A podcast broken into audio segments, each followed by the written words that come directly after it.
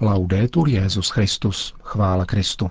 Posloucháte české vysílání Vatikánského rozhlasu v neděli 23. srpna.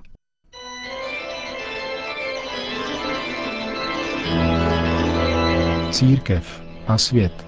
Náš nedělní komentář.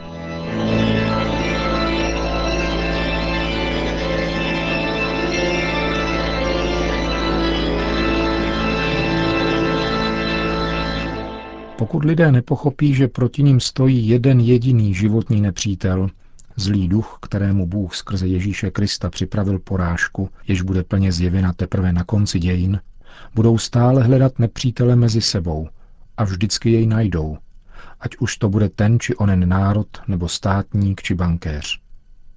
Opravdu nebývale početná upozornění na tohoto ducha nepřátelského lidské přirozenosti adresovaná věřícím v magistériu papeže Františka, nemají jiný smysl, než odhalovat člověku šalby tohoto nepřítele a přimět člověka, aby prosil Boha o pomoc, která před nimi ochraňuje. Kromě mnoha jiných bludů, které dnes obíhají světem, je totiž asi nejnebezpečnějším názor, že člověk je před Bohem jediný a poslední viník. Právě to je čistě ďáblova písnička. Množství zpráv o spoustě i těch nejobludnějších a zrůdných hříších, jimiž je dnes zaplavován veřejný prostor, totiž působí dojmem, že jediným zodpovědným je právě a jenom člověk. Často je přitom používána i zdánlivě zbožná poučka, že člověk ze sebe nemá svalovat vinu.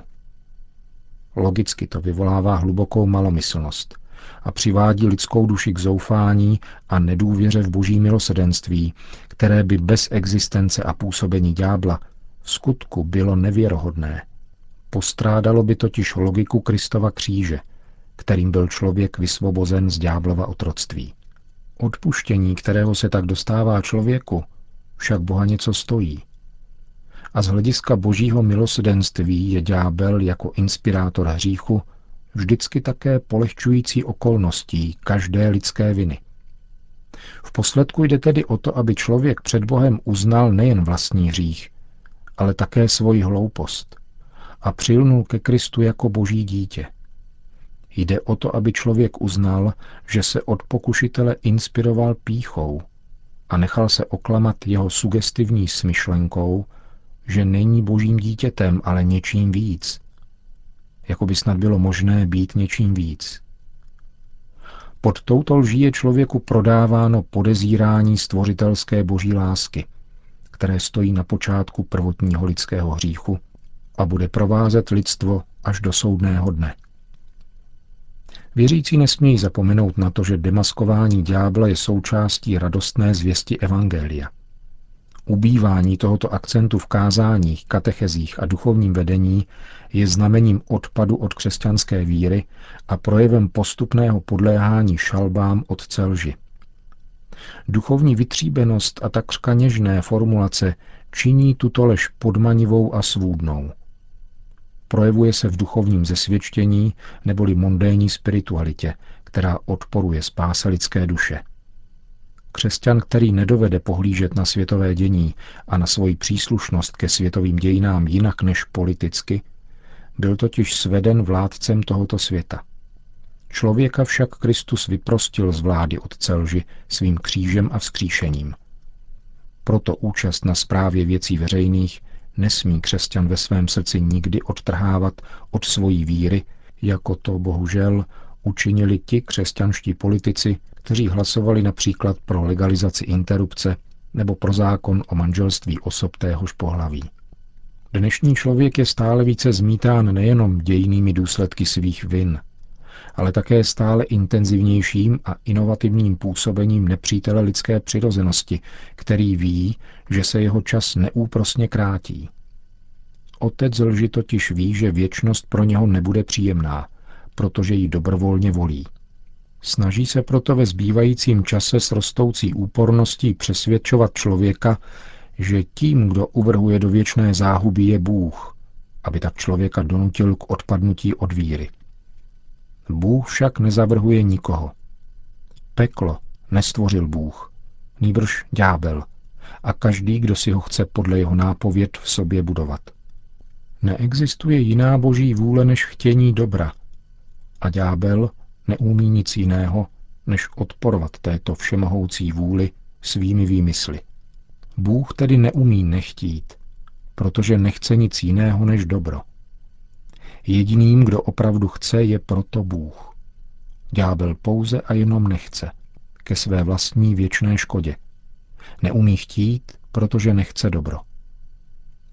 Je důležité ujasnit si dobře tyto věci, poněvadž právě rozdíl mezi dobrem a zlem, mezi pravdou a lží, je dnes vystavován iluzornímu přepólování, které by však, a zvláště pro věřící duši, bylo smrtící. Bůh totiž lidskou svobodu nikdy nenaruší, ale vyžaduje od ní maximum.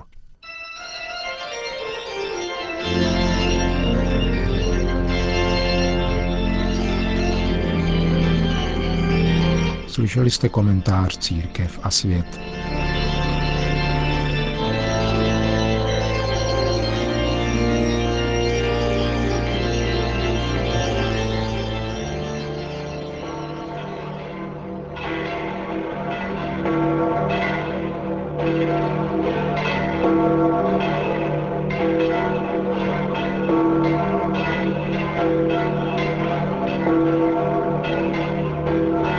Svatopetrském náměstí se dnes předpolednem sešlo několik tisíc lidí, aby si vyslechli pravidelnou promluvu Petrova nástupce před mariánskou modlitbou Anděl Páně. Cari fratelli e sorelle, buongiorno. Drazí bratři a sestry, dobrý den. Si conclude oggi la lettura del capitolo sesto del Vangelo Dnešním čtením končí šestá kapitola Janova Evangelia, podávající promluvu o chlebu života, kterou pronesl Ježíš den po zázraku rozmnožení chlebů a ryb.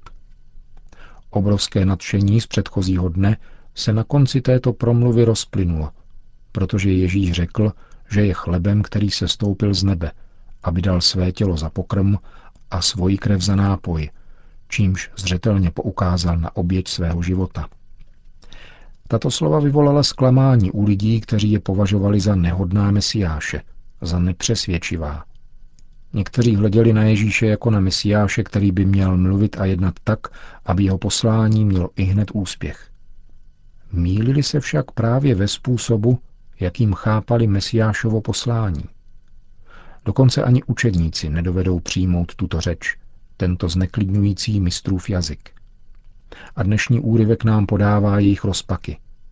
To je tvrdá řeč. Kdo to má poslouchat?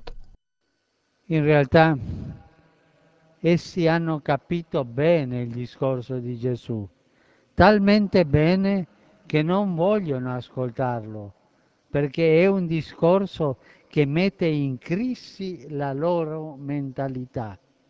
Ve skutečnosti pochopili Ježíšovu řeč správně. Tak správně, že ji nechtějí slyšet, protože způsobuje krizi jejich mentality. Ježíšova slova nám vždycky způsobují krizi. Například tváří v tvář duchu tohoto světa, mondénosti. Ježíš však nabízí klíč k překonání této těžkosti. Klíč tvořený třemi prvky. Prvním je Ježíšův božský původ.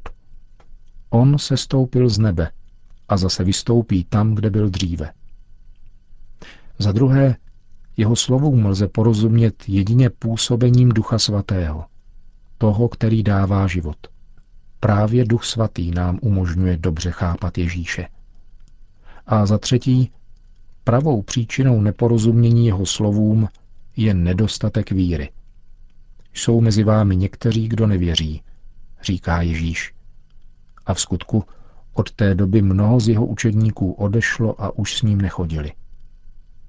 Ježíš tomuto odpadlictví neposkytuje slevu, nezmírňuje svoje slova, nýbrž naléhá na přijetí precizního rozhodnutí. Zůstat s ním, anebo od něho odejít. A učedníkům říká, i vy chcete odejít? A questo punto Pietro fa la sua confessione di fede a nome degli altri apostoli. Signore, da chi andremo? Tu hai parole di vita eterna. V tomto bodě vyznává Petr jménem ostatních apoštolů svoji víru. Pane, ke komu půjdeme? Ty máš slova věčného života. Neříká, kam půjdeme, ale ke komu půjdeme. Zásadním problémem není odejít a opustit započaté dílo, ale ke komu odejít.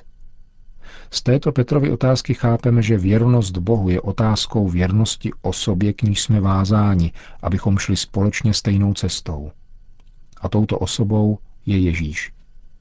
Všechno, co ve světě máme, nezasytí náš hlad po nekonečnu. Věřit v Ježíše znamená činit jej středem, smyslem našeho života. Kristus není podružný element, je živým chlebem, nezbytným pokrmem. Vázat se k němu opravdovým vztahem víry a lásky neznamená být spoutaní, nýbrž hluboce svobodní, neustále na cestě. Ognuno di noi può chiedersi adesso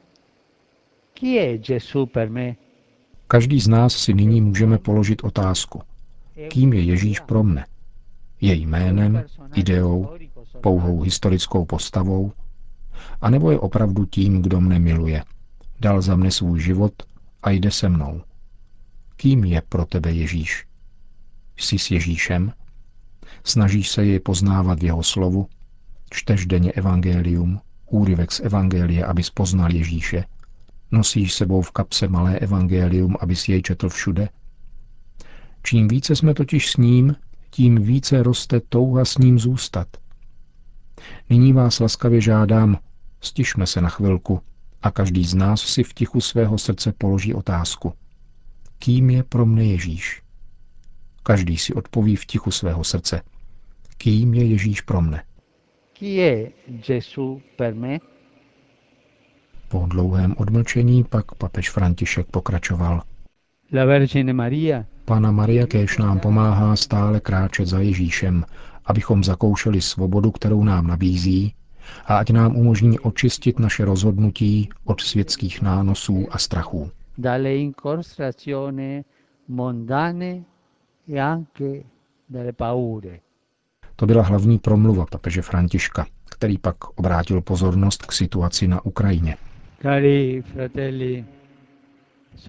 Drazí bratři a sestry, s hlubokým znepokojením sledují konflikt na východní Ukrajině, který se v posledních týdnech znovu vyhrotil. Znovu důrazně vybízím, aby byly respektovány přijaté závazky, dosáhlo se sklidnění a za pomoci organizací a lidí dobré vůle byla dána odpověď na humanitární krizi této země. Pán ať udělí pokoj Ukrajině, která bude zítra slavit národní svátek. Ať se za nás přimlouvá Pana Maria. Po společné mariánské modlitbě Anděl Páně papež František všem požehnal. Sin nomen Domini benedictum. Aiuterium nostrum in nomine Domini. Benedicat vos omnipotens Deus, Pater et Filius É Espírito Santo. Amém. Amém.